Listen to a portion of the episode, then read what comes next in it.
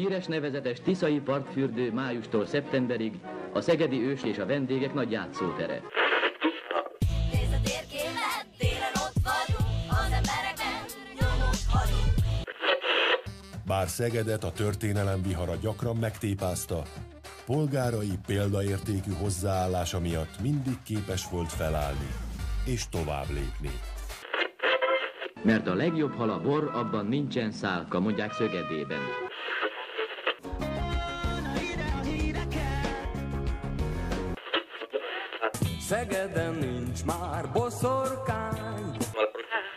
Hát még lehet, hogy akad. Hoppá, Majd hoppá. megnézzük. Ez a Szeged vannak Podcast. Azok, vannak azok, én azt mondom neked. Üdvözlünk mindenkit. Hello. Mikrofonnál Kovácsom Norbert. És a Gedzó. Yes, oké. Okay. Te megfigyelted már, hogy itt pattan a bakelit? Pattan a végén? Igen, a- nem az elején. Az, elején elején is. azt mondja, hogy szegedi ős és a, és a szegedi, vagy nem, dobta, nem, igen, hogy ős, igen. őslakosok gondolom azt akarja mondani, Az- az... hogy a szegedi ős és a szegedi, vagy nem, a, a hogy van? Valami Igen, valami ilyesmi. És a vendégek, igen, hogy a szegedi ős és a vendégek Igen. kedvelt találkozó helye, vagy valami ilyesmit mond. Ott- ott az ott megvan, pattan a bakeli. De Igen, ez, mert az ettől úgy- lesz élő, és ettől lesz igazi. És ettől minden alkalommal, amikor ezt bejátszod, mindig megpattan a bakelit. Mindig ugyanott. Mindig ugyan. De sajnos, hogyha egyszer ott megkarcolódott, akkor az mindig ugyanott fog ugrani. Ez egy ilyen játék. Na kérem szépen, hosszú hétvégén vagyunk már most erőteljesen. Ez mindenkinek jó, illetve hát nem tudom mindenkinek jó, de hogy így Azoknak szeretik nem, az emberek. a hosszú Igen, hétvégén. akik hosszú hétvégén is dolgoznak, azok így jártak, innen is puszuljuk a vendéglátósokat, akik nélkül ugye nem menne, akár 11-ig, akár akik, nem, akik de hogy- nélkül nem lennének vendégek valójában. igen, hiszen... Hiszen, a- hogyha nincsen vendéglátó, akkor nincs vendég. Na, hát egy Ez- elég komoly ö, Ez egy filozófikus. Jó kezdtük. Igen. Ez már jó kezdődik. Igen. Aki most elkapcsolt, az legyen képes visszakapcsolni. Már nem azért hallják, is, tehát- igen, de már most sem mindegy. Igen. Így jártunk. Na figyelj csak, az a helyzet, hogy azért az, hogy hosszú hétvége, az egy dolog. De ránézek a naptárra, akkor ezt most így eláruljuk a hallgatóknak, hogy október 22-e van, Igen. mert hogy csütörtök, ezt most egy nappal korábban veszük fel, de hogy hónap 23. De ezt azért akartuk, mert hogy hogyha holnap, azért is mondtam a hosszú hétvégét, mert a hosszú hétvégén ki az, akit ilyenkor illik zargatni, nem? Ha ha vendéglátosok. már egyszer a vendéglátosok, de azok dolgoznak, úgyhogy ez Hát hiába az, az azért ott lehet őket zargatni. Oké, szóval október 23, ami hát egy ilyen forradalmi, forradalmi Igen, dolog. Én elmondom, hogy 1956. Így van. Én elmondom, hogy nekem az 1956-os forradalomhoz milyen történetem. Megpróbálom gyorsan összefoglalni, jó? Én annak idején, amikor ugye rendszerváltozás volt, megváltoztatás történt, Vagy ez váltás. 89-90, akkor én voltam ilyen 9-10 éves gyerek. És hát akkor még nem volt 400 féle tévécsatorna, csak egy, leginkább kettő, akkor már ugye elindult az RTL klub is, meg a TV2 is, Akkor vagy még nem. De hogy is. Na, jó, oké. 97. 97-ben indult. Így van. Ne. De bizony. Na mindegy, oké. Szóval a lényeg a lényeg, hogy 90-es évek eh, nagyon eleje nem nagyon volt tévécsatorna. És mivel, hogy az ember tévét akart nézni, ahol én inkább néztem volna valami autós üldözős, mondom 10-11 éves vagyok, hogy, eh, hogy néztem volna ilyen autós üldözős valamit, vagy akár még valami, nem tudom, akár amelyben mondjuk 10 óra után egy filmesztelenőt mutattak volna, akkor ember tudtam volna azért törni. De hát nyilván nem voltak ilyenek, így aztán kizárásos alapon a, a magyar királyi tévét néztük, hiszen csak az volt. Viszont a magyar királyi tévébe, mivel hogy ugye rendszerváltás volt, így aztán ott volt arról szó, hogy Nagy Imre újra temetése, és hogy 56, és hogy nem ellenforradalom, hanem forradalom, és hogy. És én ezt annyira nem szerettem, hogy nekem ezt kellett nézni a tévébe, hiszen az egy csodálatos dolog volt ez a tévé nevezetű találmány annak idején, hiszen nem volt még internet, meg semmi, és én ezt így teljes mértékben kizártam az életemből az 56-ot. Hogy az most kinek milyen volt, vagy hogy nyilván tíz évesen az ember ezt, ezt így látta. Joggal teszi. Én úgy gondolom, hogy ez így joggal teszi, így van. Tehát múlt az idő, majd a 90-es évek második felében, amikor én is érettségiztem, akkor ö, bennem volt ez a düh még mindig, hogy nekem, hogy az, helyez, az, az, hogy én hogy nem tudtam megnézni a kacsameséket, és hogy egyébként is. Szóval, hogy, hogy engem ez mélységesen fölháborított, hogy engem ezzel az 56-tal akarnak itt bármit is csinálni. Uh-huh. És ez még, ez a tűz, ez annyira megcsapott, hogy ez még a, a, az érettséginél is így voltam, és én nem voltam hajlandó megtanulni az 56-os tételt. Tehát én az úgy voltam vele, hogy már pedig én azt nem fogom meg. Szerinted mit húztam érettségim? Ö, 50, tatárjárás. 56. október 23. Jó napot kívánok! Na, figyelj, Ö, akkor siker, annyi- annyit- annyit itt vagy. a- Mondjuk nem, hogy annyit- megöltek volna, nem mentél, Igen, de itt vagy. tehát, hogy- annyit ö, tegyünk hozzá, hogy ö, nagy nehézségek árán egy új tételt húzottam, ami Mátyás király volt, és az azért már egyen jobban ment. Na. Ö, Szóval én történelmet alapvetően szeretem, de így az 56 ez miatt nekem ilyen, egy Akkor ilyen tudod, sötét volt. hogy akkor ezt a sötét foltot ezt most világosítsuk ki, és akkor ö, van, van két emberünk nekünk erre. No. Ö, azt találtuk ki, hogy beszélgessünk velünk, velük egy kicsit ö, 1956-ról, és, és főképp a szegedi eseményekről. Jancsák Csaba szociológust, a Szegedi Tudományegyetem alkalmazott társadalomtudományi tanszékének tanszékvezetőjét fogjuk felhívni. Ö, Jó majd utána Kis Gábor Ferenc hadtörténészt is, a Szegedi Egyetem hadtörténészét is felhívjuk. Ő egy picit el van foglalva, de azt mondta, hogy a rendkívül fontos elfoglaltságai közepette fog tudni velünk beszélni. Lehet, hogy néha egy kicsit félre kell nézni a telefonálásból, de, de, azért, de azért így foglalkozik velünk. Úgyhogy először most felhívjuk. Reméljük, hogy nem egy olyan helyen van, ahol arról ö, döntenek, hogy a, a, a föld felé szágódó aszteroidával majd legyen. Mert akkor, akkor inkább le, le, lemondok erről a, Nem, a dologról. Fe, felhívjuk, felhívjuk először a Csabát, és akkor utána meglátjuk a többit. Hívjuk fel a Csabát. Ő, ő, én mindenkit le fogok tegezni, mert most szólok. Ők, kérték, hogy tegezzük őket. Tényleg? el, bizony. Na, hát akkor, akkor én ennek már most örülök, hogyha így van. Hívod? Igen. Közben tologatom itt a potmétereket eszetlenül, hogyha éppen úgy van. Reméljük, hogy hamarosan ki is csörög ez. Szerintem már vonalba kéne lennie a Csabának. Hát Itt nem hallok Most, semmit. mint hogyha, Most. mint hogyha. Ó, ó, Ó, igen, igen, ó, igen, Jancsák igen, Csaba igen. a vonalban, hogyha minden Hello, igaz. hello! Igen. Ó, megérkeztél, hello. Hát igen, a, te, a, techni, a, a technika ördöge még egy pillanatra még mindig érezteti a hatását, de ö, most már hallunk téged. Ö, itt azzal, vezet, azzal vezettük fel a beszélgetést, hogy a, a, a, a Gedzó ö, műsorvezető társam itt Hello. 1956 kapcsán az érettségén ő annyira nem volt képben, mindenféle traumatikus korábbi gyerekkori élmények hatására nem volt hajlandó megtanulni a tételt, hogy, hogy új tételt kellett húzni, és végül Mátyás királyból kellett érettségiznie. Úgyhogy most itt arról is szó, van szó itt hirtelenjében, hogy őt, őt is felvilágosítjuk most a témával kapcsolatosan. Ja. Ugye, ugye te, mint a Szegedi Tudományegyetem szociológusa, alkalmazott társadalomtudományi tanszék tanszékvezetője, ha jól tudom, akkor, akkor a ifjúság szociológiával foglalkozol, vagy tehát valami ilyesmi, és, a, és az 1956 ö, tot is kutatod ez, ebben a témakörben. Jól gondolom én ezt? Így van, így van, igen, pontosan. És akkor lényegében te akkor elsősorban az, az, az iránt érdeklődsz így a, így a tudományos tevékenységet során, hogy a, hogy a fiatalok miként vettek részt ebben a, ebben a, ebben a, ebben a forradalomban. Igen, elsősorban igen, mm, és részben pedig az értékek szociológiájával. Tehát, hogy egyes korszakokban, vagy egyes társadalmi eseményeken hogyan jelennek meg társadalmi értékek. Uh-huh.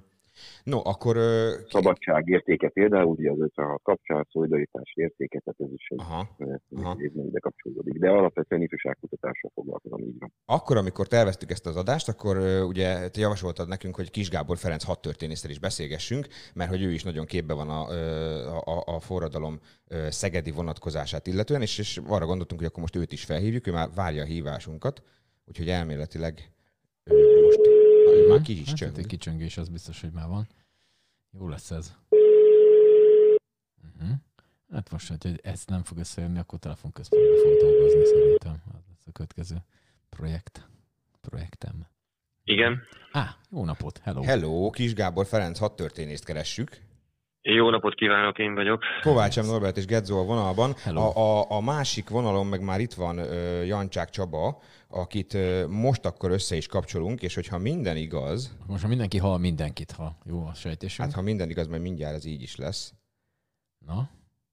Nagyon izgulok most már. Én is már tiszta izgatott vagyok. Na, ha minden igaz, akkor most halljuk már egymást. Most Jancsák Csaba és Kis Gábor Ferenc is itt van velünk egyszerre. Igaz ez? Így van, igen, üdvözlöm. Remélem. Nagyon jó. Hát Nagyon jó. Hát akkor van, uraim, tökéletes. uraim. Akkor én el is megyek akkor kávézni. Egymást is tudják üdvözölni. Ha minden igaz, Hozzon nekem is egy kávét. ha, ha, Mindenképpen. ha minden igaz, akkor jól ismerik egymást. No, hát 1956 és Szeged. Ez, ez, ez az, ami minket leginkább ebben az adásban érdekel, és teljesen a laikus szemszögéből és nagyon, nagyon az alapoktól közelítünk.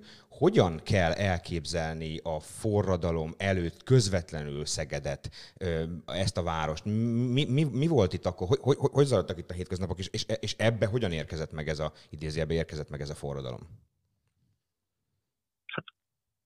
Nem tudom, ki kezdtek pár gondolattal. Aztán Hogy? Persze, nyugodtan. Ez arra gondolok, hogy ö, Szeged sok szempontból ö, hasonlított az ország többi részéhez, hogy, ö, és ez pontos, hogy ha, ha megnézzük, hogy 56 tekintetében miért alakult ki ilyen szándékegység az ország egészét tekintve, hogy ugyanazokkal a problémákkal küzdött a város, mint az ország többi része. Alapvetően ugye a szegénység, ami nagyon fontos probléma volt, a, és, a, és a mindenre kiterjedő elnyomás. Hát ez egy, egyfajta ilyen össznemzeti ö, kérdés volt, hát ebben a kérdésben nem volt, hogy is mondjam, ideológiai vagy politikai, bármi más értékrendi alapú ellentét az egyes lakosok között. Ugyanúgy érintette egy parasztot, egy, egy páros lakópolgárt, egy munkást, vagy egy diákot. És ez egy nagyon fontos attribútum azon tekintetben, hogy, hogy miért van az, hogy a szegedi diákok értik a kendergyári munkást, és a kendergyári munkást, munkás érti a budapesti ö, szakmunkást, egy tanuló ö, gyereket, vagy a vidéki szántóvetőt.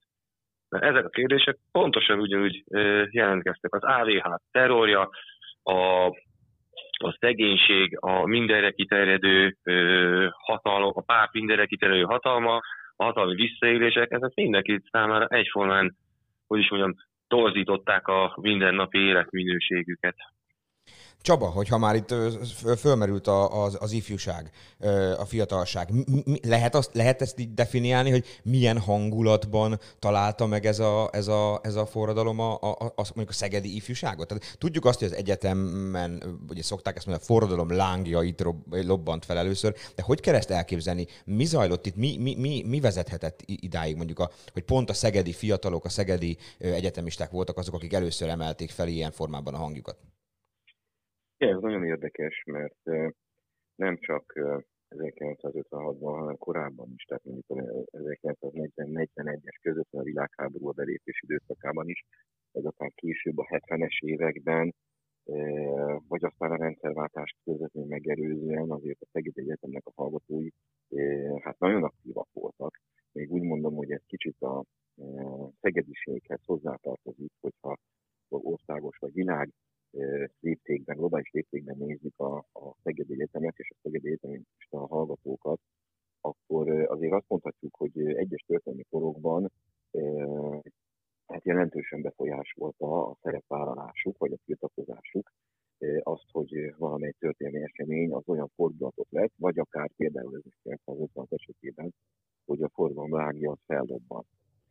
Van egy közvetlen erőzmény, egyébként én azt gondolom, hogy ez fontos hogyha a városi polgárok vagy az ország lakossága szempontjából is vizsgáljuk ezt a dolgot, méghozzá az, hogy a, ugye 53-ban, 1953-ban Sztálin halálával kezd átalakulni maga a, ez a szociáger tábor, tehát hogy a keleti blokk vagy a Szovjetunió által megszervezett, és a Szovjetunió bolsevik pártjának a 20. kongresszusán az új pártfőtitkár, akit Huscsovnak, Nikita Szergei és Huscsovnak hívnak, ő hát részben hárítva a felelősséget, részben pedig egyfajta társadalmi reform folyamatba belekezdve, azért korlátozott reform folyamatból beszélünk itt, de minden esetre beszámolt a sztálini bűnökről. Na most ez természetes, hogy a, hogy a keleti országokban, Magyarországon is, így a a szegedi polgárokban, és nem különben persze a szegedi egyetemi, egyetemi hallgatókban is, egyfajta, hát, mint amikor az ablakot kinyitjuk, tehát, hogy hoppá, itt akkor lehet arról beszélni, hogy milyen terror volt itt a közelmúltban, lehet nyíltan beszélni, lehet felvetni olyan dolgokat, hogy, hogy például a fiataloknak vagy a dolgozó munkásoknak milyen az életvilága. És 56 nyarán, ekkor még egy zárójeles megjegyzés, ekkor még az egyetemi oktatás az úgy zajlott, hogy a fiúknak egy katonai oktatásban kellett részt venni, az évközben a lányoknak is, tehát heti két órát töltöttek el honvédelmi oktatással, vagy katonai kiképzéssel tulajdonképpen, és nyáron pedig katonai gyakorlatra vitték a hallgatókat. A lányokat is? Ekkor, nem csak a fiúkat, csak a fiúkat, de ez egy ilyen táborozás, hát egy kiképzési jelleggel történt. Most ebben az évben, 56-ban ilyen vízügyi, hát mocsár és árvízvédekezési tevékenységeket végeztek, és a szegedi egyetemisták, de ott nem csak szegediek voltak persze, hanem budapestiek, debreceniek és más felsőoktatási intézményekből is és ott kezdtek arról beszélgetni először is egymással, szerte az országból érkezett katonai szolgálatot töltő hallgatók, hogy hát az orosz nyelv mellett fakultatívan lehetne más nyelveket is tanulni. Ebben az, ebben az időben az egyetemen nem lehetett más nyelveket tanulni, csak orosz nyelvet lehetett tanulni, de azt viszont kötelezően kellett. És akkor így érkeztek vissza ősszel Szegedre, és tulajdonképpen ez a gondolat indította el azt, hogy kisebb-nagyobb körökben, Kis Tamásról, Lejtényi Andrásról, a Brubánya Ivánról beszélünk, ö, ők elsősorban tehát ők joghallgatók voltak, és az ő baráti körük, baráti barátnői körükben beszélgettek erről, hogy hát jó lenne ezt így követelni. Ez benne volt a levegőben, hogy ez egy nagy bátorság ez, de talán így meg lehetne fogalmazni, hogy legyen fakultatív az orosz nyelvoktatás mellett más nyelven is. És akkor először arra gondoltak, hogy egy ilyen kis demo- demonstrációt csinálnak, tehát egy tiltakozás nem mennek be az orosz órára.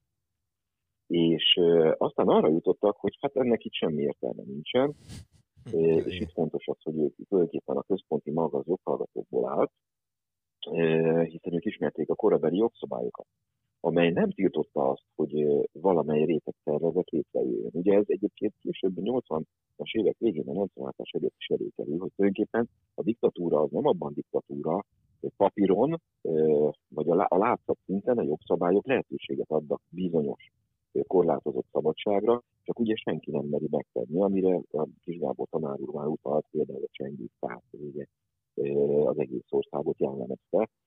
Na most, és akkor így kezdik azt kezdeményezni, beszélgetési, ö, beszélgetések közepette, vagy közben, hogy, hogy hát az kevés, hogyha mi nem megyünk be az orosz órára, hanem kezdeményezzük egy új ifjúsági szervezetnek a létrejöttét. Ez október első napjai ö, 1956-ban. Na most, amit elhangzott ez a csengő frász kifejezés, ugye ennek kapcsán korábban van nekünk egy mozis műsorunk is, abban beszélgettünk, hiszen, hiszen Deák Kristóf, Oszkár Díjas magyar filmrendezőnek egy tévéfilmje pont ezt a témát dolgozza fel. Ez, ez az élmény, ugye ez, ez inkább az én tudomásom szerint, vagy legalábbis ott a film, az, az még ugye a, a Rákosi rendszer utolsó éveit mutatja. A, abban volt ez, a, ez, a, ez, ez, egy, ez jellemző, de ez még a 56 környékén is abszolút egy élő emlék, vagy egy, vagy egy akár, akár napi tapasztalat volt az, emléke, az emberekben, hogy, hogy bármikor jöhet az ávó, és elvihet, elvihet a fekete autó bennünket? Szerintem igen, mert ö, ugye 53-ban az, hogy ö, Rákosit ö, félreállítják Sztálin halálával, az nem azt jelentette, hogy maga a rendszer, hogy is mondjam, rendszer jellege és lényege megváltozik. Tehát annyi, hogy vannak bizonyos engedmények, vannak ez a nagy mea culpázás, bizonyos embereket felelősségre vonnak, az elkövetett, hogy is mondjam, a párt és az AVH által elkövetett bűnökért, de csak olyan ö, embereknek bocsátanak meg, akik, hogy is mondjam, a Mikutyán kölyke, mármint párt szempontból.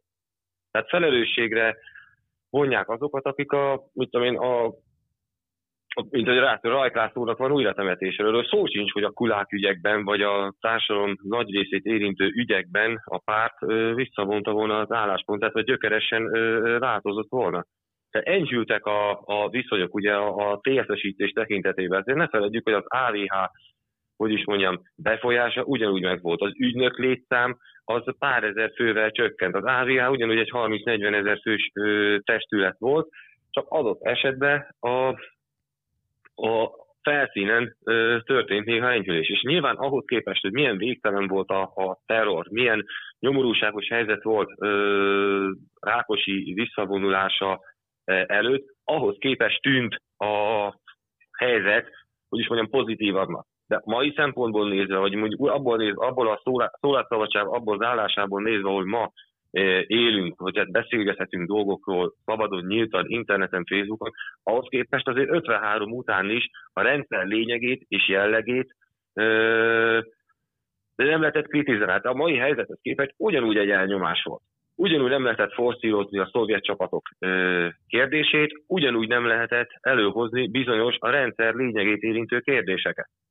Hát egy enyhülés az bekövetkezett, de a rendszer lényegét, a velejét nem, nem sikerül, nem lehetett megváltoztatni. Mhm. Tehát maga az 53-as változás is, ugye és aztán ehhez kapcsolódóan, hogy Hruscsov ö, nagy beszéde, ugye az úgynevezett titkos beszéd.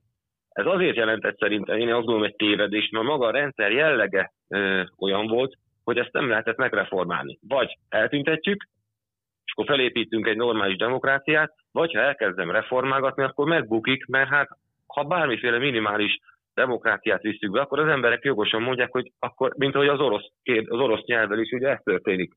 Hogy, hogy akkor eddig jó, mi akkor volt? ne legyen or- Tehát, Tessék? tehát gondolom, akkor az mert akkor eddig mi volt? Tehát nyilván, hogyha, nyilván, hogyha marad a rendszer... Igen, ed, ed, így van, tehát eddig mi volt? Ez az alkotmányban, amire Csaba is ö, utalt, hogy hát e- elméletben sok minden dolog nem volt direkt tiltva. Uh-huh. És akkor, elvileg ez egy munkás hatalom volt, csak hogyha idővel a munkás meg a paraszt hatalmat akar gyakorolni, akkor az AVH a körmére lépett. Tehát én álságos rendszer volt, ez a kettős kötés rendszer. Igaz volt ez, bocsánat, hogy szabadba vágó Gábor, de nagyon ide kívánkozik, hogy a, nem véletlen az, hogy amikor október 16-án ö, először elhangzik az auditorium maximumban az, hogy egy független diákszervezetet hoznak létre, illetve hát ennek a szándék, hogy hozzanak létre, hozzunk létre mi egyetemisták egy független diákszervezetet, ugye ez a Dolgozó Ifjúság Szövetségétől független, kilépnek a vízből, és megfogalmazzák, és az első követelésüként az orosz nyelv fakultatívá válását, tételét fogalmazzák meg, de egy óra múlva, és október 16-áról beszélünk, tehát az 23-án előtt egy héten, héttel történik ez itt, Szegeden az egyetemi auditórium maximumban, a magyar előadóban. Ez az 500 fiatal egy óra alatt az orosz nyelv fakultatívá tételétől eljut oda, hogy az orosz csapatokat távolítsák el az országból. Tehát magyarán eh, a, ugye ezek a forradalmi változások, ezek úgy indulnak, hogy először egy kis friss levegő áramlik be az időbe, és utána az pedig az immunrendszert úgy megerősíti, hogy haladnak tovább a követelésekkel, és a régi korszak bűnöseinek me- megbüntetése, a Nagy Imre a kormányba, a szabad és demokratikus választások követelését megfogalmazzák, a parasztság kötelező beszolgáltatásának eltörlését, és akkor egy lehelettételnyi szünetben egyébként éppen úgy, ahogy a Szabadság Szerelem című filmben ezt megfogalmazta a, a, a, a film készítője, rendezője, egy leheletnyi szünet, és akkor Putnik Tivadar, ötödéves orvos vagy bölcsész hallgató ö, hozzászólása jelentkezik a közönség soraiból, tehát a hallgatók soraiból, akik ott ülnek a hadsorokban, és akkor ő azt mondja, hogy maga részéről javasolja azt, hogy a, a, az országból távolítsák el a, a, a szovjet csapatokat. tehát itt valójában ezzel akkor... tulajdonképpen, a, ezzel, ez az, amikor felrobban az auditorium maximum. Tehát itt valójában arról van De szó, hogy- az, Bocsánat, tehát csak hogy, tehát hogy lényegében, ha jól értem, összejöttek a hallgatók valójában az orosz nyelv fakultatívá tételétről beszélgetni, és, és, és nagyon rövid idő alatt eljutottunk idáig, amiről önök beszélnek, hogy akkor a, a, az orosz csapatokat vonjuk ki az országból. Ez, ez mindez e- e- október 23-a előtt egy héttel, ugye, hogy a hallgatók nem tudnák, hogy ez a jelenleg a Szegedi Tudományegyetem Bölcsészkarának Auditorium Maximum nevű ö, épület, ez a nagy, vagy terme, ez a nagy előadója, amiről beszélünk. Ez ugye ma is oktatási terem, mindenféle egyébként megemlékező táblával és koszorúkkal és egyebekkel ugye ott rendszeresen zajlanak ott ugye megemlékezések. Na most ugye azt tud nagyjából lehet ismerni, hogy, hogy, hogy mi zajlott, vagy hogy hogyan zajlott ez a ez a, ez a, ez a ottani diákgyűlés, de hogy ugye ez október 23 előtt még egy héttel van. Ugye beszéltünk már itt AVH-ról, meg egyebekről. Itt ilyenkor egyébként azon a gyűlésen résztvevő fiataloknak kellett mondjuk attól tartani, hazafelé sétálva, nyilván ilyen ö, extázisban lévő hangulatban, hogy akkor holnap reggel ott fog állni a fekete autó, vagy hajnalban a ház előtt? Tehát, hogy ez ennyire benne lehetett a, a dologban, vagy, vagy, vagy azért ez ennyire gyorsan nem működött ez a, ez a történet, de kellett nekik konkrétan emiatt már akkor a következő napokban a, a, a, a, a létüket félteni? Ez Azt gondolom, hogy igen. Érdekes kérdés, mert a, az egyik ö, résztvevő, aki az egyik vezetője volt ennek a mozgalomnak, készítettem el egy életútinterjút, és azt mondja, hogy amikor a este nagyon boldogan és áttüzesedve kijöttek lelkesen az épületből, akkor megütötte a barátja a vállát, és azt mondta, hogy "Te figyelj, alig, ha nem milyen őt lógni fog." Na most ez ott volt a levegőben. De hagyd mondjak egy nagyon fontos dolgot. Méghozzá azt, hogy ugye az AVH az a titkosszolgálati módszerekkel harcolt a, a tulajdonképpen az, az állami terror, tehát a diktatúra megőrzése érdekében.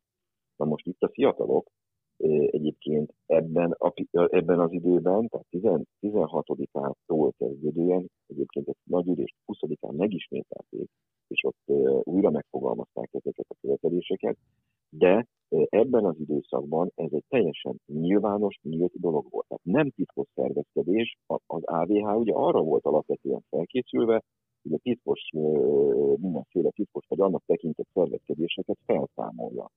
Na most itt egy nagy tömegű, látható, hát nagy tömegben voltak fiatalok, akik teljesen nyíltan vállalták a véleményüket és a, a követelésüket. Tehát ö, 16-ától 23-áig ö, tulajdonképpen az AVH, illetve az erőszak szervezetek ö, nem tudnak ezekkel a gyerekekkel mit kezdeni, tehát nem éri 23-áig ö, az első nagy szegedi tüntetésig nem éri ö, bántódás sem az egyetemistákat, sem pedig a városi polgárokat. Ez De érdekes. akkor azért ezt ne felejtsük el, hogy a, ilyen nyilvánosan folyt az egész, de azért az AVH technikájában, hogyha valakire rá akartak verni valamit, de hiába folyt nyilvánosan az egész, itt azért a maga az előkészítés, hát hogy is mondjam, az előkészítés fázisára rá lehetett fogni, ez egy titkos szervezkedés, mert hogy ugye nem a, a dísz örve alatt folyt ez a, a, az egész történet.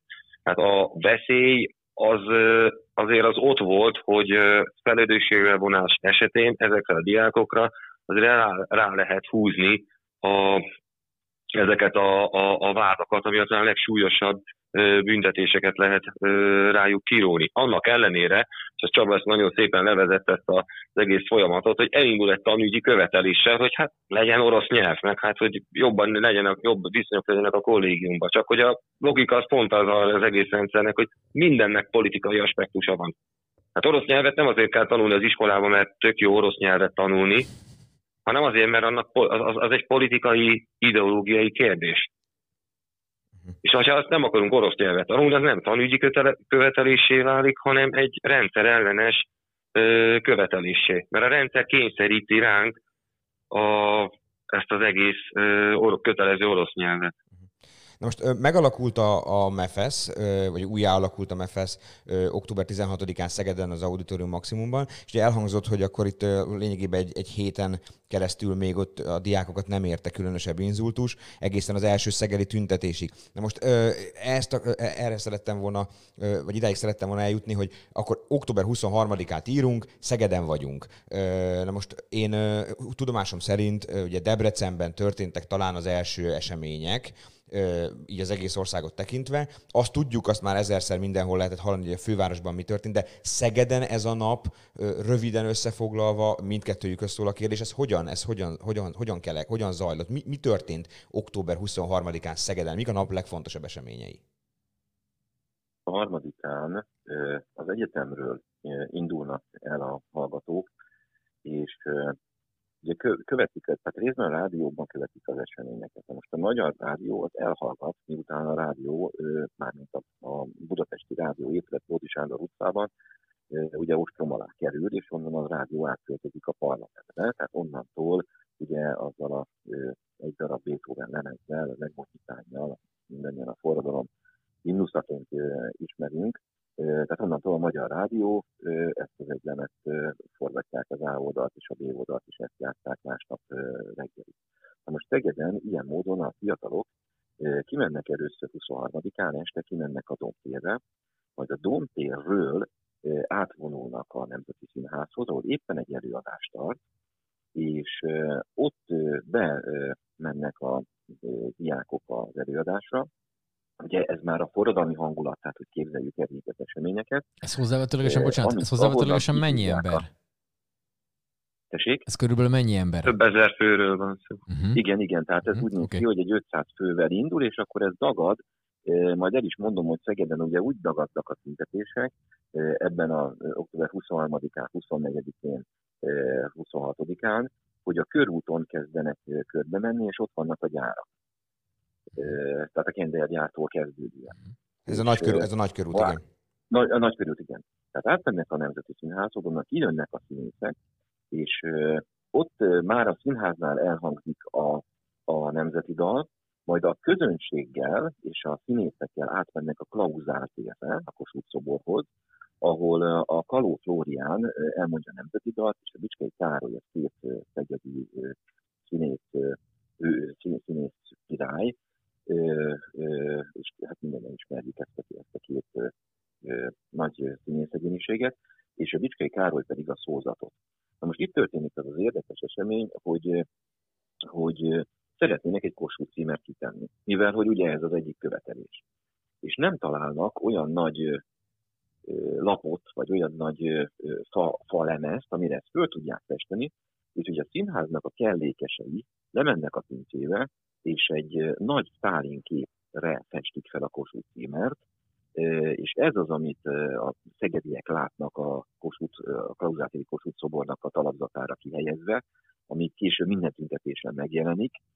Csak mondom az érdekességet, hogy a 90-es években a restaurátorok ezt részben leoldották a, ezt a, a Kossuth címer ráfestést, és így át ö, előszüremkedik mögüle a, a, a nagy generalissimusnak a Josip Vissarionos Bocsánat, amikor az emberek ott a tömegben látják, akkor, akkor ez úgy néz, a- abban az időben ez úgy nézett ki, hogy, hogy Stálin fején rajta a Kossuth címer? Nem, nem, nem, hanem ez egy álló Sztálin ö, kép, tehát a Sztálinnak egy álló portréja, és erre felülről van felfestve egy hatalmas Kossuth címer. Aha. Tehát, tehát egyszerre látható a képen ilyenkor a Stálin is, és a Kossuth címer is. Nem, nem, nem, nem, a Sztálin le van festve olajfestékkel, tehát az elfedi. Ja, tehát ez nem látszik egyáltalán. Nem, Uh-huh. Nem, nem, nem, csak miután ezt a restaurátorok ilyen finom módszerekkel feloldották, akkor ö, látszott, hogy ez a Sztálin kép van. Na most ez már egy olyan dolog, hogy ha ne, nincs forradalom, akkor ezért már ö, a, ebben a korszakban halálra ítélték volna azt, aki ezt megtette. Hát igen. Hát ez No, nem... és akkor ez a 23-a. 24-én ö, ugye folytatódnak a 23-án hazamennek. Az emberek 24-én De bocsánat, akkor vonulnak egy kört úgy- a városban, a, a nagykörúton, a színház után, és akkor utána szépen mindenki csendbe hazamegy? Tehát nagyjából erről itt, itt így ér véget valójában. De ez éjfélig tart, körülbelül éjszakai, éjszakában is belenyúlik évig tart, tulajdonképpen uh, itt megjelenik egyébként egy áviás uh, karhatalmi uh, egység, de nincsen csetepaté, csak egy erődemonstráció 23-án. Csak a 24-én az egyetemisták a Dubonics térről indulnak el, megint, és akkor a nagykörúton keresztül, de itt már a, az előző nap felfegyverzett AVH-sok a Kender gyárnál riasztólövéseket adnak le, illetve vízágyukkal szétverik a, a diák tüntetést. Na most itt már elhangzanak a, a, a ruszkik haza, a rá- egy forintos kenyeret Rákosinak kötelet, vagy veszten az ávó, mint a tüntetésnek a jelszavai, és innentől keményít be a hatalom, és ilyen módon Kiskunmajsáról, meg Kiskunfélegyházáról kap erősítést a szegedi ö, karhatalom. Ez majd azért lesz érdekes, mert Ugye e- ezen a napon 24-én ö, bevezetik a kiárási tilalmat, ilyen módon 25-én nincsen Szegeden tüntetés, 26-án viszont a Széchenyi térre hirdetnek meg egy nagy gyűlést. És oda vonulnak ki az egyetemisták a tüntetőknek az élén, egyébként a, a, a soroknak az, elején az egyetem vezetői állnak, az egyetemi professzorok, illetve az egyetem dékányai, rektorai, ők vezetik ezt a tüntetőtömeget, Ö, de ezt a Széchenyi teret, hogy ne tudjanak bemenni, a Széchenyi térre bevezető utcákat lezárják, a karhatalom lezárja. És közlik az egyetem professzoraival, hogy amennyiben oda bekívánnak törni, akkor lövetni fognak.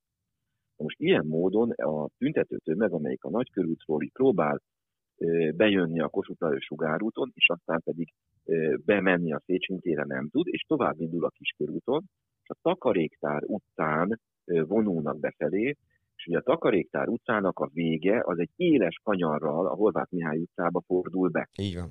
Mhm. Na most ott áll, ott áll ez a ö, ö, katonai egység, és ö, tulajdonképpen, ahogy, ahogy tolulnak fel az emberek, ö, itt történik a szegedi sortűz, és amit a Takaréktár utcai sortűzként ismer a, a, a város és a történettudomány, és itt egy Schwarz Lajos nevű munkás fiatal halálos sebet kap. Ő az egyetlen, igaz, az, hogy az egyik fel, tehát az, a vizsgálat eredményeként arra jutottak a, a szakértők, hogy a levegőben leadott riasztó lövedék, vagy a, lö, a lövésnek a lövedéke egy a háznak valamelyik erkélyén, vagy egy vas ö, ö, szerkezeten Gellert kapva, így csapódik be fellülről Schwarz Lajosnak a melkasába, és ott több fordulatot is végrehajtva összezűzze a szervet. Tehát ez magyarán a, a Szegedi sortűz, október 26-i ö, sortűz, és a, az áldozata pedig a forradalom mártírja. Na most ez a, ezt a szegedi sortüzet, ezt akkor, ha jól értem, akkor úgy kell elképzelni, hogy itt a, a karhatalom nem direktben az emberekre lőtt, hanem ez egy véletlen esemény, hogy itt, tehát, tehát, tehát valójában, hogyha a karhatalmi szándékot nézzük, akkor itt nem kellett volna embernek meghalnia, mert nekik sem az volt a, tehát nem célzottan az emberekre lőttek, hanem ezek szerint a levegőbe, ha jól értem. És ez egy teljes véletlen, hogy itt Schwarz Lajos életét vesztette, ha jól értem. Hát Igen, ez a... Ja, bocsánat. Igen. Én azt gondolom, hogy ezt a Gáb- Gábor pontosan ö, meg tudja válaszolni. Ö, azt feltételezem, hogy, hogy ezek a fegyverek, ezek olyan lökete, lökettel bírtak, hogyha szemben tüzelnek a tömegre, akkor a golyó több, szóval, hogy mondjam, több emberi testen is áthalad. Mindenképpen, hogyha itt célzott, az a tömeg lett volna a cél, a tömegbe felvonuló emberek lett volna ezeknek a fegyvereknek a célja, ott mészállás van. Gondoljunk bele, hogy ott a Széchenyi tér és Takarékpár utcá kereszteződés. Ez egy szűk tér, tömegek, össz, az emberek összezárva. Tehát a lövedékek egyrészt egy lövedék több embert is megsértett volna. Tehát hozzászámítjuk az így kialakuló pánikot, ami csak fokozta volna a, a tömegnek a veszteségét és a civil áldozatok számát növelte volna súlyosan. Láthatjuk, ahol a célzottan a tömegvel lőnek, mint Salgótarján, vagy Moson-Magyaróvár, vagy a parlament, ott hát máig nem tudjuk a pontos áldozatokat, de tízes, százas nagyságrendű áldozatok vannak. Itt, való, itt arról lehetett szó, hogy egyrészt nem a tömeg volt a célpont, másrészt a korabeli katonaság, ez a kiskunmajsai ö, lövészednek a katonái voltak, azért a korabeli katonaság erre nem volt célzatosan kiképezve. Tehát ez egy adhok döntés volt, hogy akkor lőjünk a levegőbe. Tömegosztatása professzionális szinten nem volt nem voltak megfelelően kiképezve. Még az AVH karhatalmi alakulatai sem kaptak olyan speciális tömegosztató kiképzést, mint amit mondjuk most látunk a rendőrség erre specializált alakulatainál. Az AVH karhatalmi alakulatait sem tömegek ellen szánták, hanem objektumvédelemre, illetve egyes személyek ö, elfogására. Megnézzük a korabeli honvédség felkészítését, szabályzatét, erről nincs szó az imperialista nagy háborúra készülünk, meg a tömegek ellen nincs, és ott vannak ezek a fiatal sorkatonák, nemrég bevonultatva.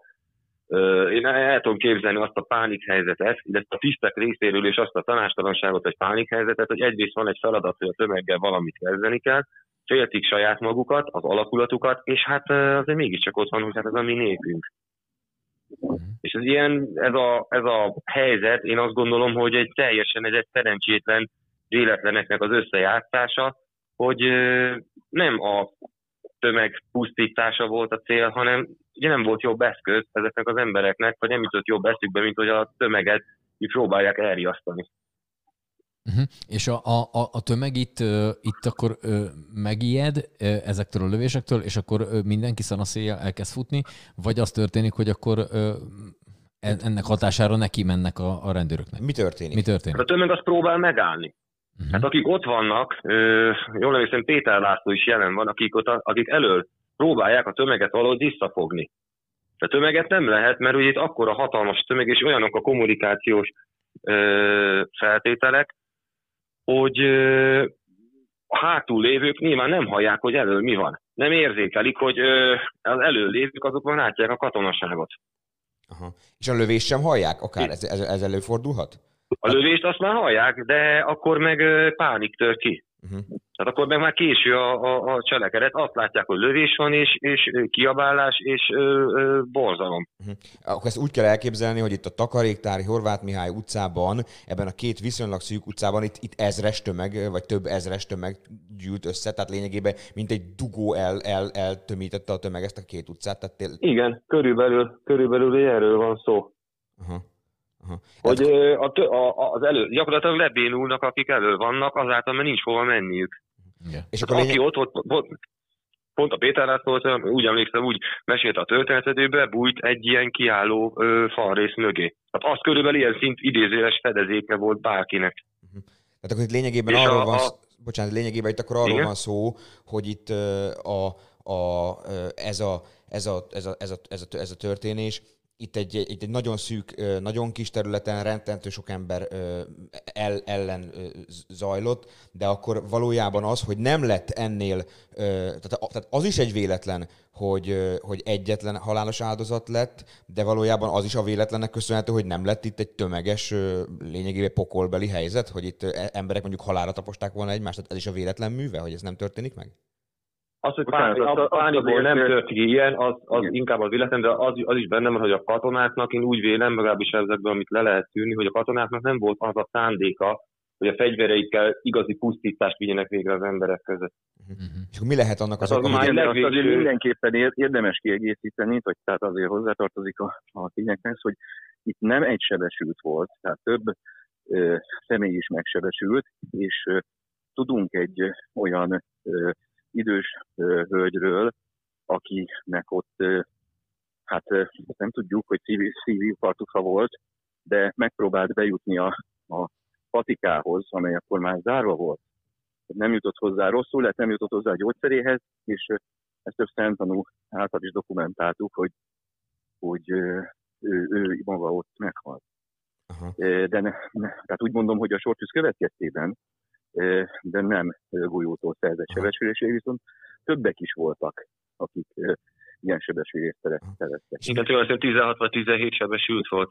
És mi lehet Igen, annak, a, ak- akár lélektani, akár, lehet így fogalmazni, hat történeti, vagy nem is tudom, hogy fogalmazok, oka, hogy, vagy, vagy, vagy, vagy, vagy bármilyen oka, hogy itt végül is a tömeg mégis el tudta valahogy kerülni, vagy elkerülődött idézőjelbe a, a, a, a, a totális pánik. Hogy ott abban a nagyon szűk utcában, mert hogyha, hogyha ezt most ma- mai fejjel elképzeli az ember, ha ott több ezer ember, akik szinte, akik te- szinte eltorlaszolják az utcát, elkezdenének egymás hegyén hátán menekülni, akkor gondolom itt, itt, itt több száz, akár több ezer halott is lehetett volna, hogyha agyon tapossák egymást lényegében az emberek. Ez, ez, ez vajon mitől maradt el, hál' Istennek ez a dolog? Hát ezt én azt gondolom, hogy azért, mert ennek olyan megállító erejű hatása van, most képzeljék, az a szűk utcából dörögnek a fegyverek. Tehát azért ez egy elég egyértelmű jelzés a hátul lévőnek is, hogy, hogy, hogy baj van. Hogy akkor nem kell nyomni a, az előlévőket. Mhm. Hogy visszhangoznak, ez azért ott az, az, az utcát, hogyha így gondoljuk, oda belelőnek, ott, ott azért több fegyver hangja, de erőteljesen visszhangzik. Az egy a lőportüst szaga, az, hogy ott előkiabálás van, az mindenképpen egy egyértelmű jelzés, hogy hát vége is vissza kell jönni. Na most ö, És ezt, bocsánat, igen? még egy dolog hozzá, hogy, hogy ö, talán az is említést érdemel, hogy itt maga a sortűzleadó kiskatonák is ö, hát egy komoly ö, ö, traumában ö, részesültek, trauma- traumatizálódtak. Tehát igazából az, hogy a következő napokban tulajdonképpen a forradalom Szegeden győz, mert másnap 25-én, ö, illetve 25-én már megalakult a az Idignes Forradalmi Bizottság, de ez a következő nap 27-én át fog alakulni Szegedi Néptanácsnak. Eh, Ehhez az is, hogy úgy mondjam, hozzájárult, hogy ez a sortűz ez megtörtént.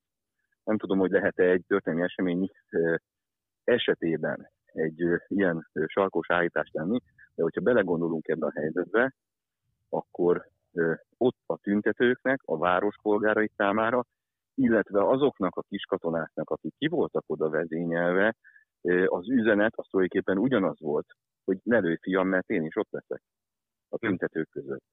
Tehát van összefüggés abban, hogy ezután tulajdonképpen az erőszakszervezetek már eh, ehhez a módszerhez nem folyamodnak.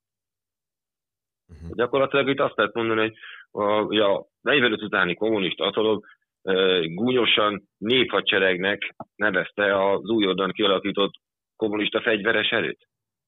De igazából 56-ban vált ez a néphadsereg a nép hadseregévé, mert hogy ezek a fiatal emberek, ugye sok helyt, vagy a, ezek a fiatal tisztek is, akik pár, egy-két évvel vagy egy-két hónappal korábban még otthon voltak, valóban a nép katonájaként viselkedtek, és nem fordultak a nép ellen. Tehát, hogyha pusztán így, így a fegyveres erők szempontjából nézzük a, a eseményeket, 56 eseményeit, én azt gondolom, közel nem tudott volna ennyire el, eszkalálódni a helyzet, és lett volna fegyver, nem lett volna fegyveres harc, vagy ilyen mértékű forradalom, hogyha ez a több 150 ezer fős korabeli magyar néphadsereg, az nem úgy viselkedik, hogy viselkedett. Tehát, hogy nem fordul teljes erejével a nép ellen. És képzeljék el, hogy ez a hatalmas hadsereg, amit az imperialisták elleni háborúra készítettek hogy azok mind fegyvert ragadva kimennek, és a, a forradalmak ellen fordulnak.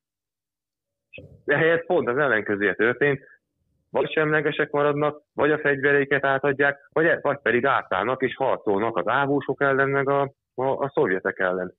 Tehát valóban a nép hadseregévé váltak. Csak nyilván nem ezzel a szándékkal szerelték föl, vagy képezték ki ezt a, a haderőt. És amikor megtörténnek az ilyen esetek, mint Szegeden is, ez, ez a katonaság részéről, a, hader, a hadsereg részéről, a hadsereg állományából is azért ez egy komoly traumát és visszatettést ö, okoz. Hogy a nép hadserege a nép ellen fordul. Na most eljutottunk október 25-26-áig Szegeden. Ugye a forradalom az ugye leverésével együtt november 10-11-éig tartott, hogyha jók az információim.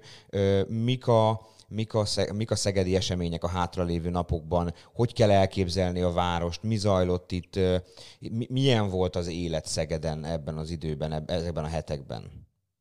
Nagyon fontosnak tartom azt hangsúlyozni, hogy amit az előbb már említettem, hogy itt a, a forradalmi e, lelkesedésből, a forradalmi káoszból és e, vérből, verejtékből, e, de 27-en, 28-án tulajdonképpen e, az új e, munkástanácsok a gyárakban megalakulnak, és e, létrejön a forradalmi bizottság is az egyetemen, illetve 29-én, október 29-éről beszélünk, már Szegedváros néptanácsnak hívják. És ez alakul át, egészül ki majd október 31-én a Szegedi Forradalmi Nemzeti Bizottságnak hívott e, tulajdonképpen önkormányzattá, amelyben e, a gyáraknak, a különféle hivataloknak, termelőszövetkezeteknek a képviselői e, vannak jelen, az egyetemi hallgatók képviselője is jelen van, és ezt a Forradalmi Nemzeti Bizottságot vezeti Perbidó József, aki az egyetemnek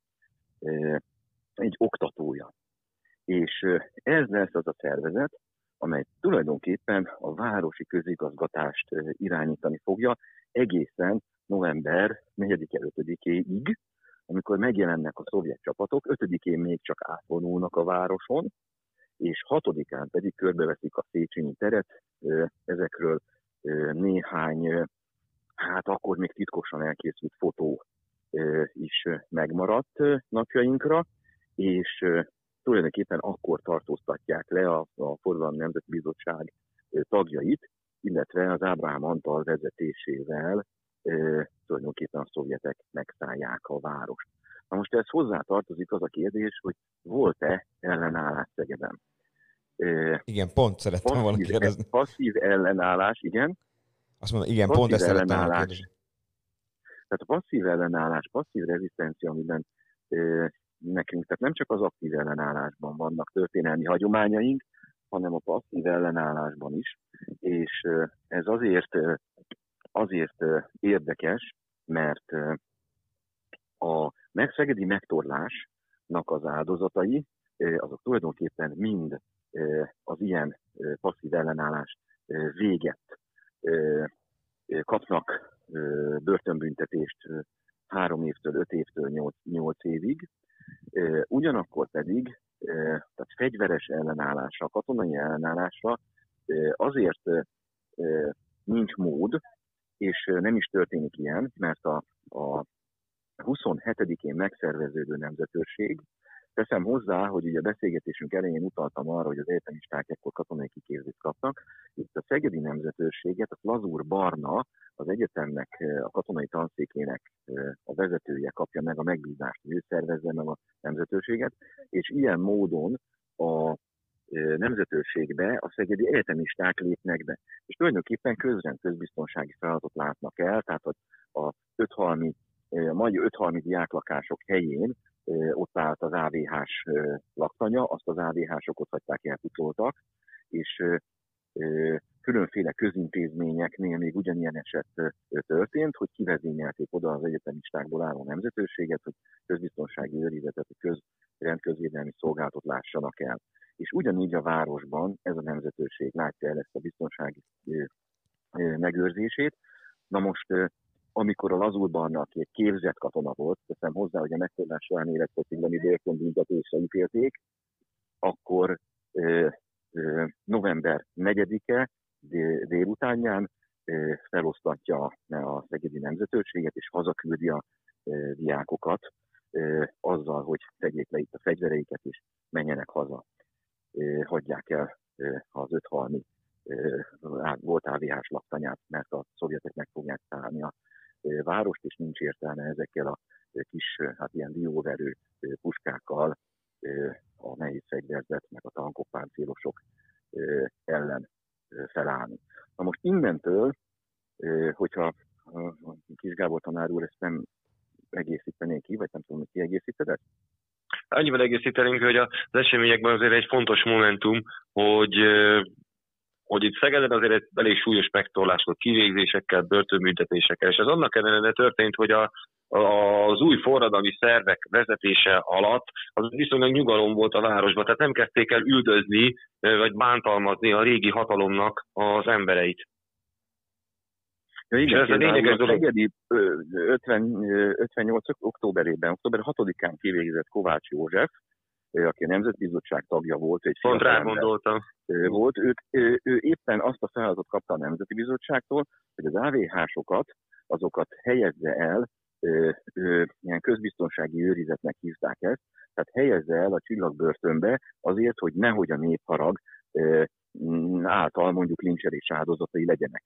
Na most ezt úgy kell elképzelni, hogy a csillagbörtönben idézőjelesen elhelyezett AVH-sok, azok szabad kibejárással bírtak, és posztott pártét is, tehát teljes ellátással voltak benne csillagbörtönben, addig, amíg nem jöttek a szovjetek, mert a szovjetek bevonulása után ez a társaság onnan kivonult, és persze, ugye ennek van egy mély lélektana, hogyha egy ilyen vérzivataros időben én lelkileg, vagy a gerinc esetében gyengének mutatkozom, vagy gyávának, akkor kétszer akkora módon fog, kétszerűen erősen fogom megtorolni azt, ami esetleg velem történt, vagy velem nem történt.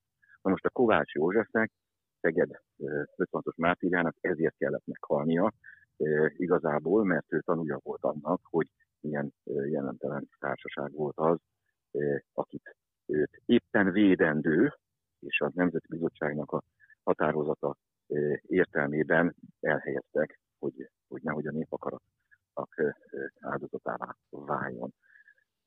Ugyanakkor még egy mondatot én úgy, azt, tehát hogy a he- a helyzet és ezt a képet meg tudjuk pontosan rajzolni.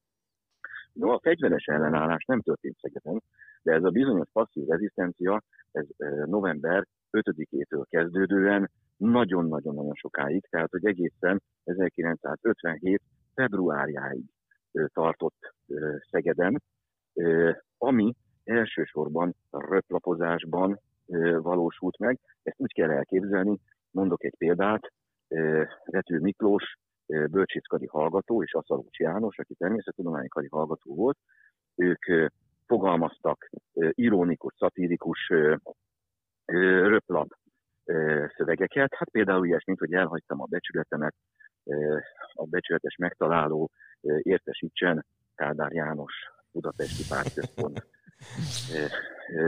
Ilyen kis fricskákat, és ezt ők maguk, illetve egyetemista ismerőseik, barátaik írógépeken sokszorosították. Na most ugye az írógépeknek az irat mintája, tehát a, a, a, ennek a kis betű mintája, az mind megvolt a rendőrségeken, tehát akkor regisztrálva volt az összes írógép, és természetesen a karhatalom, a pufajkások, illetve a később a újra szerveződő állambiztonság ezek alapján be tudta határolni, hogy mely írógépeken készültek ezek, és ilyen módon, bár ekkor már a Vető Miklós átszökött Ausztriába, később egyébként a Szorbonnak lett nagyon híres keresztény filozófus professzora, de például az ő barátja és a röplapok, röplapokat fogalmazó társa, Alszalós János, vagy a röplapokat gépelő Pusztai Éva, Pusztai Éváról talán annyit érdemes elmondani, hogy ő még ma is körünkben van, nagyon jó egészségnek örvend, őket letartóztatják, és az Aszalós János ő, ő, négy év börtönt kap két évre felfüggesztve. Azért függesztik fel egyébként, mert annyira tele vannak a börtönök, hogy, hogy nem tudják hova elhelyezni a férfiakat. Pusztai Éva ő, nagyon komoly ő, megtorlást szenved, mert a női börtönök azok nincsenek annyira tele, és ilyen módon őt elítélik, és hosszú éveket ül, három évet ül börtönben, hogyha jól emlékszem.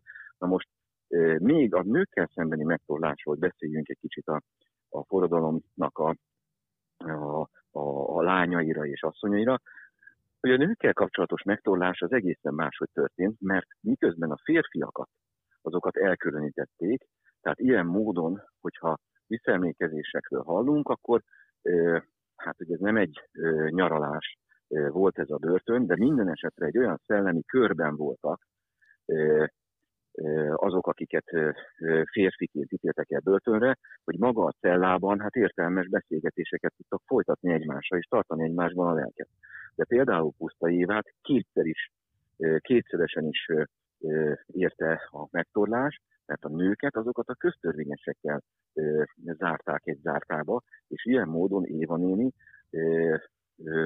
minden nap, szinte minden nap azzal szembesült, hogy a cella társai azt mondták neki, hogy én csak a gyermekemet öltem meg, de te pedig egy fasiszta briganti vagy. Hű, de vidám lehetett. Kellemes élmény lehetett, igen. Fej. És ezt hogy, le, hogy, le, hogy lehetett ezt el, el, el, elviselni egyáltalán? Vagy tehát, hogy ez, ez ilyenkor, ez ilyenkor milyen, milyen? Tehát három év ilyenkor így a, így a börtönben, utána, utána, amikor az ember így kiszabadul, akkor gondolom ön, ön, ön beszélt vele többször, milyen, milyen nyomokat hagy ez az emberben? Nyilván őt kellene megkérdezni, de hogy, de hogy, hogy ilyenkor mi történik? Tehát, hogy, hogy lehet ezt feldolgozni? Én nekem két, két érdekes megfigyelésem van.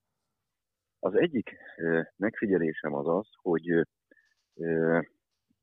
ahány, ahány szereplő annyiféleképpen, hogy mondjam, fejtett ki hatást a megtorlás. A szereplők egy része, hogyha itt mondjuk például Kis Tamásról beszélhetünk, ő, ő minden évben eljön Szegedre és részt vesz ezen a október 16-ai koszorúzáson, ugye mert Szegeden október 16-án ünnepeljük a forradalom lángjának a fellobbanását, és ő például hihetetlen erős immunrendszerrel rendelkezik, tehát őt lelki, és úgy, úgy látom, hogy úgy érzem, hogy ő a testi immunrendszerében is, tehát a biológiai immunrendszerét is megerősítette ez. Ő egyébként azt mondta, hogy amikor a bíró közölte az ítéletet, hogy 10 év börtön, akkor ő benne az futott le, hogy hát most 22 éves vagyok, fiatal emberként jövök ki a börtönből, és új életet fogok kezdeni. Na most, tehát ő nagyon erős és nagyon vitális, és úgymond a szegedi eseményeknek és a szegedi 56-nak egy ö, ö, utazó nagykövete, hogyha mondhatom ezt. É, mások pedig ö, mások pedig nagyon komoly ö, traumákat szenvedtek, és az egész életük során hordozták ezt. Most teszem hozzá, hogy persze erről azért a diktatúra is gondoskodott. Mert hogy utána mentek az embernek, tehát miután kijött a börtönből, elhelyezkedett, vagy elment volna a korábbi munkahelyre, ahol mondták neki, hogy hát nem vehetünk fel, mert a, megérkezett a papír, hogy téged nem vehetünk vissza, mint elítélt bűnözők, és akkor próbált újabb és újabb munkahelyeket keresni, és de mindenhonnan, ahova felvették, másnap már elbocsátották. Na most így tulajdonképpen segédmunkásként egy párja létre kényszerítette a rendszer azokat, akik teszem hozzá egyetemistaként vagy gyári munkásként, vagy egyetemi oktatóként vettek részt, és lelkesedtek ezekért a csodálatos eszmékért, a, a, a hazánkért, a, a szabadságért, a szolidaritásért, a nemzeti jelképeinkért. Kérdezzek? Kérdezzél, okay. Normi akkor a levegőt vett. Hogy ezek után ugye elindult egy egészen nagy menekült hullám Magyarországról. Azt lehet tudni, hogy pontos számilag, vagy legalábbis hozzávetőlegesen mennyi szegedi hagyta el az országot?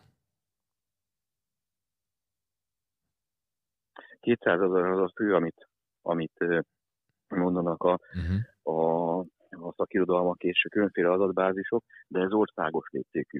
Uh-huh. Országos léptékű. Mi azt tudjuk, hogy a, tehát úgy, hogy szegedi, ezt nem tudjuk megfogalmazni. E- Ehhez egyébként meg kell nézni az összes bírósági ítéletet, egészen vissza a fegyelmi ítéleteig. Fegyelmi eljárásokig, amit egy-egy munkahelyen ö, lefolytattak. Azt tudjuk, hogy az egyetem, én ezzel magam foglalkoztam, a Szegedi Egyetem és a Szegedi Felsőoktatási Intézmények, hiszen ekkor még a Pedagógiai Főiskola önálló intézmény, még a Szegedi Védőnőképző az nem felsőoktatási intézmény, csak ilyen hát a gimnázium és a felsőoktatás közötti, és a zenetanárképző sem. Tehát a, a Szegedi Orvosegyetemen, a Szegedi Tudományegyetemen, a Pedagógiai Főiskolán 300-ra tehető azon hallgatók száma, akik a megtorlásnak különféle tehát módozataiban részesültek. Ezek között a legtöbbet Kis Tamás és társai perének az elítéltjei, ők ö, 8 év, 10 év, 15 évet kaptak, és a legenyhébb az pedig a Magyarország összes egyeteméről kizárás.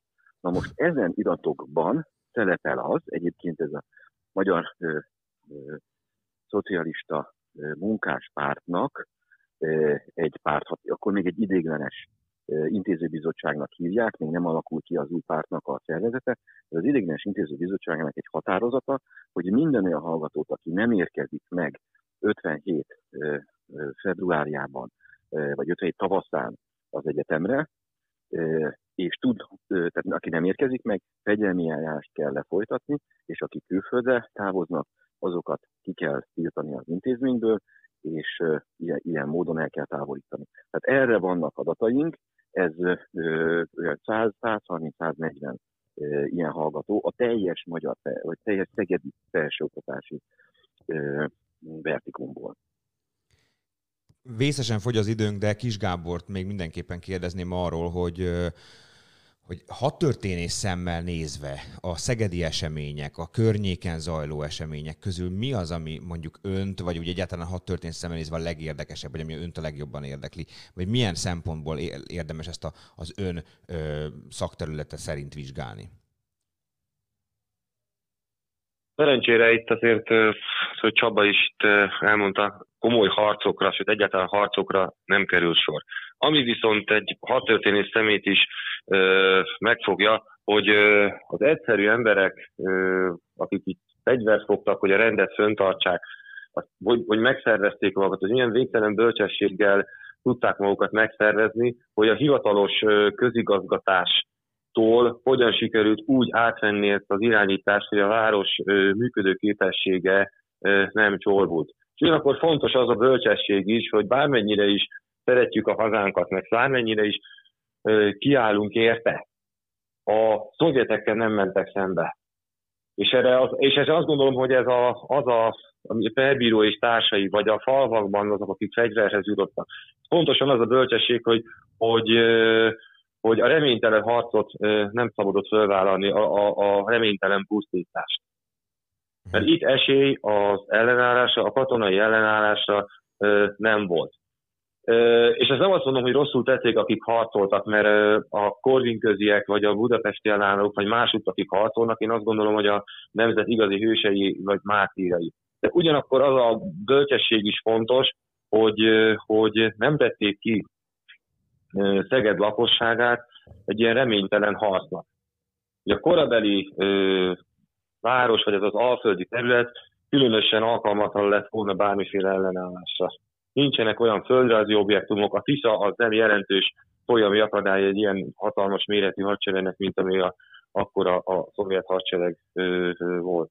És én azt gondolom, hogy a társadalomnak ez a szervezet, ez a, ez, a bölcsessége, alulról jövő ö, szervező képessége, az önszervező képessége mindenképpen, akár nem, nem csak mint hadtörténész, hanem történészként is, vagy társadalomtörténészként is egy figyelemre, méltó aspektus. Sokan akartak itt ellenállni, csak ö, aztán belátták azt, hogy ez, ez reménytelen, esélytelen, fegyver nélkül, képzetlenül, pusztán a, a vitészségre vagy a elhivatottságra alapozva nem, lehet, nem lehetett megállítani egy olyan professzionális haderőt, mint a, a szovjetek. 44-ben, 45-ben sem sikerült itt az Alföldön jelentősen lassítani őket, 56-ban pedig hadsereg nélkül ráadásul, mert a honvédség, az a szegedi honvéd alakulatok azok nem voltak harcképes állapotban, egy részük, részük éppen ilyen átmeneti állapot volt, hogy a régi katonákat már leszerelték, az újoncok még nem érkeztek be, vagy nem kerültek kiképzésre, tehát esély sem lett volna bármiféle komoly ellenállásra.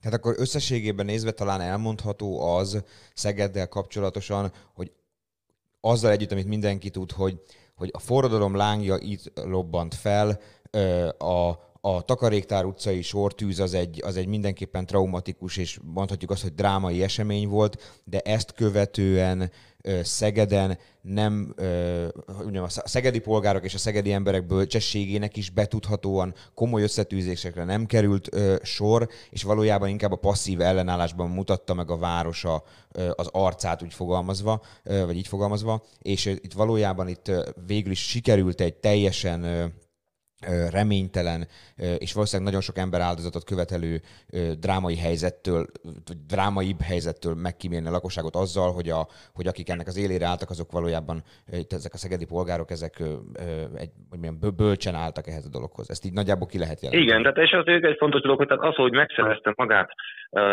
az új közigazgatás. Pont azt mutatja, hogy az egész szegedi, nem sem Szegeden egyébként országosan is, hogy az egész forradalomnak igenis lett volna létjogosultsága és tehát zöggenőmentesen megvalósult az átállás. Hogy bejöttek azok a lelkes emberek, egyetemisták, professzorok és egyéb szakemberek, akik át tudták menni ezt az egész ö, rendszert. Uh-huh. Az ellátás működött tovább, az oktatást be lehetett volna indítani, tehát hogy itt egy normális forradalmi követelések alapján, a forradalmi vívmányok alapján álló helyzet kezdett normalizálódni. És itt ezt a normalizálódást viszont már fegyverrel kellett, hogy megtörje az új hatalom, és erőszakkal. No, hát nagyon szépen köszönjük, hogy a rendelkezésünkre álltak. Azt hiszem, hogy most nagyon sokat tudnánk mi beszélgetni erről a témáról, önökkel, még, még akár a szegedi történésekről is, meg úgy általában. Nagyjából most az adásidőnkbe ennyi, ennyi, ennyi fért bele. Köszönjük, hogy itt voltak, és hát külön köszönöm Kis Gábornak, hogy, a, hogy a, az egyébként majdnem halaszthatatlannak tűnő programját azért félre tudta tenni erre az egész beszélgetés idejére. Köszönjük szépen, és akkor hát szépen. kellemes, Képbe- kellemes hét, igen, Gedzó is képbe került most már. Én is köszönöm. Köszönjük szépen, és akkor kellemes hétvégét kívánunk önöknek. Köszönöm szépen. Viszont Minden, minden jót, viszont Minden jót. hallásra. Vissza, hello, hello. Na, hát kérlek szépen, azért ez ö, meredek történet, hogy függetlenül attól, hogy, ö, hogy azért, amikor én a, mozis ö, podcastben is ezt elmondtam már többször is, hogy, ö, hogy én azért ezt untam, meg stb. Azért nyilván ez egy komoly dolog volt, tehát hogy azért ez oké, hogy az, hogy nekem személyesen nem láttam a kacsameséket, ez egy ilyen semmi házi dolog ahhoz képest, amit történt annak idején. Ugye nyilván, a, nyilván, a, nyilván a másik fele ennek a történetnek, ugye utána jöttek szépen az oroszok, és akkor utána visszabillentették ezt a, ezt a történetet, de hogy nem tudom, tehát, hogy nekem mindig is ö, ö, egy ilyen furcsa dolog volt, ezt még nem kérdeztem meg, bár lehet, hogy meg kellett volna, hogy ö, hogy, hogy szakemberek ezt így alá tudják támasztani, vagy nem. Hogy, hogyha mondjuk az emberek a rendszer ellen vannak, ami van, ez tök mindegy, hogy milyen rendszer. Vegyünk egy afrikai példát, ott a helyi megfejtő ö, XY tábornok ö, a hadsereget a kezébe tartva sanyargatja a népet. A népet csak azt, gondol, azt mondja, hogy na jó, hát azért legyen, most már mindennek van vége, mint tudjuk, akkor, akkor, akkor most, most már ez így nem jó. Kimegyünk az utcára egy transzparenssel, hogy XY tábornok mondjon le, mert hogy ezt mi nem szeretjük. Majd ott mászkálunk ezzel a táblával egy ideig. Ö, mi értelme van ennek? Tehát egy idő után megunjuk, aztán hazamegyünk. Tehát, hogy kell ahhoz, hogy egy rendszert ö, meg, ö, megdönts, bármilyen típusú az, akkor kell, hogy legyen egy ilyen, mondjuk, amit a Takarékter utcánál volt, hogy, hogy legyen akár egy, egy, akár egy ilyen baleset, vagy egy ilyen, egy, egy olyan dolog, amitől az emberek azt mondják, hogy na most már tényleg elég legyen. Tehát, hogy, hogy, hogy, hogy ez kell ahhoz. Mert egy ideig csak akkor kimegyünk a táblákkal, mászkálunk. És akkor XY tábornok meg kinéz a, a mit tudom én, az ablakon, jó, hát Jó, jó, van, vannak, vannak 500-an, pff, jó van, hát most akkor kész. Tehát, hogy érted? Tehát, hogy, hogy, hogy, kell az, hogy, hogy legyen egy puskaropogás ahhoz? Vagy, vagy volt már történelemben olyan, hogy az emberek sokáig mászkáltak a transzparens, és akkor egyszer csak azt mondta a, a XY, hogy na jó, hát most már elegem van, mert annyira utálom ezeket a rohadt tá- táblásokat itt, hogy inkább lemondok. Aha. Szerintem hát ez nem. Egy, hát nem, nyilván. Hát ez egy, ez, egy, ez egy olyan lélektani kérdés, amire most nyilván nem fogjuk tudni megadni a választ, és valószínűleg ez nagyon sokan kutatják és keresik ezt, hogy, hogy, hogy mi, mi, ezeknek a, mi ezeknek a dolgoknak a szikrája. Amikor az adást ö, sze- szerveztük, ö, akkor a Kis Gábor pont ezt említette, hogy például ennek a lélektana az egy nagyon érdekes dolog, és itt az adás során, most a beszélgetés során is azért szó, szóba került, ha nem is túl hosszan, hogy hogy itt valójában ö, kis katonák, ugyanolyan hétköznapi emberek néztek szembe, hát ugyanolyan igen, hétköznapi tehát, emberekkel. Igen, tehát, mindig az a baj ezzel, Tehát, hogy, hogy, ugye mert, hogy ezek van nem egy, professzionális hadseregről, zsoldos, nem tudom, katonákról, vagy akármiről beszélünk, hanem itt, hanem itt valójában a sorkatonai szolgálatukat töltő emberekről beszélünk jelentős De mértékben. alapvetően, ha megnézed, még hogyha ki, katona, aki kiképeztek bármire is, tehát hogy ott áll, egy másik ember van a másik oldalon. Hát Tök mindegy, hogy ez most nem, hogy, hogy kiképzett vagy nem. De hogy ott állnak egymás mellett, és van egy, egy mit tudom én, 500 katona, 1500 tüntető. És van egy hülye, aki az XY, ami, ami esetünkben, aki azt mondja, hogy jó, hát akkor lőjenek a tömegbe. Tehát egy hülye eldönti, hogy azok, akik a másik, tehát hogy semmi baj a másiknak, ez ugyanolyan, mint a háború, hogy Igen. most oda, oda küld XY Igen, embereket, mennyi lőd le, mert nekem nem tetszik. Tehát, Ugye, hogy, végtelenség lehetne ennek a lélektanáról beszélni. Az biztos, hogy, hogy ez, ez egy, az egy olyan dolog, amit jó, ha nem kell átélnünk az életben, Igen. úgyhogy bízunk benne, hogy ez így is marad, és így is lesz. Ö, 1956 és október 23-a témakörben ezt tudtuk most így a Szeged Podcast hallgatóinak nyújtani, bízunk benne, hogy, hogy sok érdekesség is ö, elhangzott, és hogy, hogy ha voltak még olyanok, mint te, akik új tételt kellett kérjenek az érettségén, akkor esetleg ebből legalább a szegedi vonatkozásból egy kicsit most, hogy mondjam, tudtak tájékozódni, vagy tájékozottabbá tudtak válni. Amit én nagyon pozitívan hallottam itt a végén, és én ezt abszolút az egésznek a magvának érzem, hogy amit Kis Gábor mondott, hogy hogy valójában a szegedi történések bölcsességről és belátásról, de hogy tehát nem, nem gyávasság-szerű belátásról, Hát hanem, igen. hanem, hanem észszerű belátásról tanúskodnak, és hogy itt ugye nem történtek olyan komolyabb, komolyabb harci események, amik esetleg máshol, de hogy ebben talán benne van az is, hogy a, hogy a, hogy a, hogy a szegedi emberek, hogy mondjam, egyre higgadtabban álltak talán a dolgokhoz, ha ezt így ki lehet jelenteni. Én nem akarok ilyen óriási lokálpatrióta dumát nyomni de ez ügyben, de azért megint az van, hogy jó hallani azt, amikor azt mondják, hogy a, a szegedi emberek észnél voltak. igen, Talán, igen, talán, ezt így, ez- talán ezt így, ezzel így le is zárhatjuk ezt a dolgot, és ez, ez jó, jó az, hogy ezt mondhatjuk így, vagy talán. Ha, Igen, ha lehet, ez is- ebbe, a- ez is ha lehet ebbe a kevésbé jó dologba jó, igen, mondani. igen, tehát hogy azért, amikor belátja az ember azt, hogy, hogy, hogy, hogy, széles szemben nem biztos, hogy, Igen, jó. igen. Tehát, hogy hiába, tehát attól annak, annak nem lesz jó vége. Oké. Okay. Én egyébként tökre képbe kerültem ezzel kapcsolatban, mert tényleg én, én ettől így, el voltam zárkozva, függetlenül attól, hogy, hogy én azért Nyilván az országos eseményeket az, utána Persze. néztem már csak azért is, mert hogy ne legyek teljesen hülye, még annak idején érettségi után, de hogy de hogy, de hogy igen, ezek, az, ezek a szegediek azért ö, alapvetően nekem is azért ö, volt némi hiánypótlás. Úgyhogy én ezt köszönöm. Tehát ez most itt teljesen volt. Jó, egy picit oldjuk fel azzal a, a, a dolgokat, hogy egy picit nézzünk rá a szegedi ö, Hosszú hétvége Hosszú programjaira? hévére egy párat az így, így, így azért nézzünk ki. Ugye Ja. már itt emlegettük a mozis podcastban, hogyha valaki mozizgatunkat nem hallgatta volna még, még, Még. mondom még meg, tehát ez az Következő lépés, ennek vége van, akkor azt indítsátok el. Igen, o- úgy fog történni, hogy utána kikérdezem. Jó? Öm, hogy például a belvárosi moziban elindult a tizedik mozinat ö, filmnapok, Mozinet. ö, mozinet filmnapok, amit, ö, aminek a programját a belvárosi mozinak a, a honlapján lehet megnézni. Naponta két ö, új filmet ö, vetítenek a Berlini, a Cannes, a Sundance, illetve a Velencei Filmfesztivál programjai közül. Természetesen magyar felirattal, tehát nem kell senkinek aggódni, hogy mondjuk nem beszél németül, akkor vagy franciául, akkor ö, megszorul egy kicsikét. Ö, a belvárosi moziban ez nézhető. Aztán ö, iparművészeti szalon is lesz, Szegedi iparművészeti szalon, ez az Art Hotelben lesz, hogyha, hogyha jók az értesüléseim. Igen. Ott például a 23-án és 24-én délelőttől egészen estig ö, ö, iparművészeti kiállítás és vásár lesz, hogyha valaki esetleg azt szeretné, vagy, vagy, ö, vagy van, ö, hogy mondják ezt szépen, van rá. Ugye ez ilyen szép. Illetve lesz egy 56 lépés Szegeden, egy forradalmi emlékséte, nem tudom, hogy oda még lehet-e ö, regisztrálni, ez délután háromkor kezdődik 23-án. Mit nem mondtam még el? Kis Szegedi mozi történet, bioszkoptól a filmszínházig, ez pedig egy kiállítás ö, a Somogyi könyvtárban. Figyelj, nem dicsekedtél el, vagy nem eh, emlegetted a saját vonatkozású programodat a Hungiban? Ja, igen, lesz Hungi, illetve Hágiba is lesz kérlek szépen ö, ilyen történés. Az egyik egy ilyen sörfesztiválszerű ö, dolog a Hágiba, a Hungiba pedig a ö, belvárosi borterasz és gasztrovigadó néven futó történet, ami most már harmadjára kerül megrendezésre. Ez egy ilyen piacos történet, ahol van egy ö, rengetegféle fajta kajából lehet választani, és annak az extra az egészben ugye az, hogy az ott kiállított borokat, amiket mondjuk meg tud kóstolni az ember, azt a borász, aki csinálta, a azt fogja tudni ajánlani, vagy legalábbis a pincészettől jött valaki, aki ért hozzá. Tehát, hogy hogyha mondjuk mit tudom, te megkóstolnál egy bort, akkor egy hozzáértő szakértő, aki konkrétan azzal a borral foglalkozott, azt fogja neked elmondani, hogy mit- mit is iszol. Tehát, hogy ebbe ez a, ez a truváj, hogyha már nem volt borfesztivál, meg bortére a idén Szegeden. No, ez azért jónak tűnik, és hogy eh, nem árulok el, vagy hogy mondjam, ez nem ilyen privát info, te múlt héten jól lefotóztad nekem a, a, az egyik eh, étlapot, és elküldted, és én azt néztem, hogy egészen baráti árak vannak. Jó, hát nyilván nem, eh, nem a, hogy mondjam, tehát hogy ahhoz képest, amik mondjuk megszoktunk bizonyos rendezvényeken, úgyhogy nekem rögtön meg is jött a kedvem hozzá, hogy ilyen nagyon érdekes, ilyen há- házi jellegű, de azért mégis különleges ételeket lehet kóstolni, meg enni, viszonylag pénztárcabarát áron, úgyhogy megfogott a fejembe, hogy, hogy esetleg ezt így.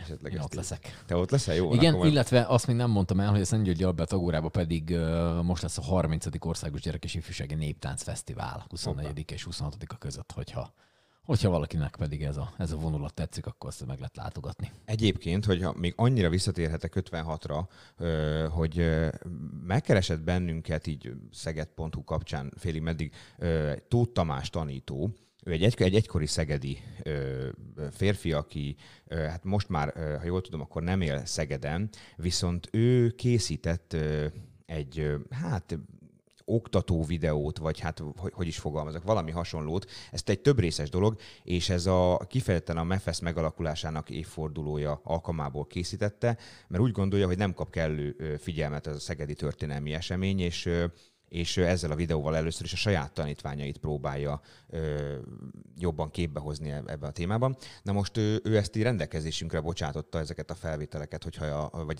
ezeket, a videókat, hogyha én ezt ö, jók az információm, és az biztos, hogy hogy a mai napon, még így október 22-én, tehát amikor hallgatják majd a hallgatók ezt a műsort, akkor szeged.hu már valószínűleg megtalálható lesz ez a cikk, amiben ezek, ezek megnézhetők lesznek. Úgyhogy aki esetleg úgy érzi, meghallgatva ezt a beszélgetést, hogy, hogy még több mindenre kíváncsi, vagy kíváncsi erre is, az szeged.hu ezt a cikket ö, keresse. Most még pontos címet nem tudok mondani, mert még ez nem készült el, és nem került fel az oldalra, de, de kollégáim már rajta vannak az ügyön, ez biztos. Történések vannak. Jó van, oké. Okay. ja. Ez érdekes egyébként. Ja, na hát ö, ilyenek vannak. Ö, Nagyjából egy, picivel vidámabb témákba jövünk vissza jövő Azt gondolom, hogy, azt gondolom, hogy igen. Ö, Szerintem jövő hétvégére ezt így megemésztjük, és akkor valami sokkal vidámabb dolog. Bár, bár nekem vannak elképzeléseim, hogy milyen té- témákat fogunk boncolgatni, és hogyha egy ilyen előzetes nyomhatok, akkor már hetek óta kajtatunk házi orvosokat, akiket majd a koronavírus járvány és az influenza járvány találkozásának mikéntjéről fogunk kérdezni. Az se annyira vidám téma, de majd azért keresünk még ennél vidábbat is, hogy, hogyha Ráadásul ö, jövő hét az már ugye 26, az már nagyon Halloween meg halottak napja. Igen, hát, na, Na jó, próbálunk ha a valami ha jót csinálni, ja? Ha a doktorurakat meg, tudjuk, meg tudjuk hívni, vagy legalább egyikőjüket vendégnek, akkor velük azért mindenképpen beszélgetünk erről.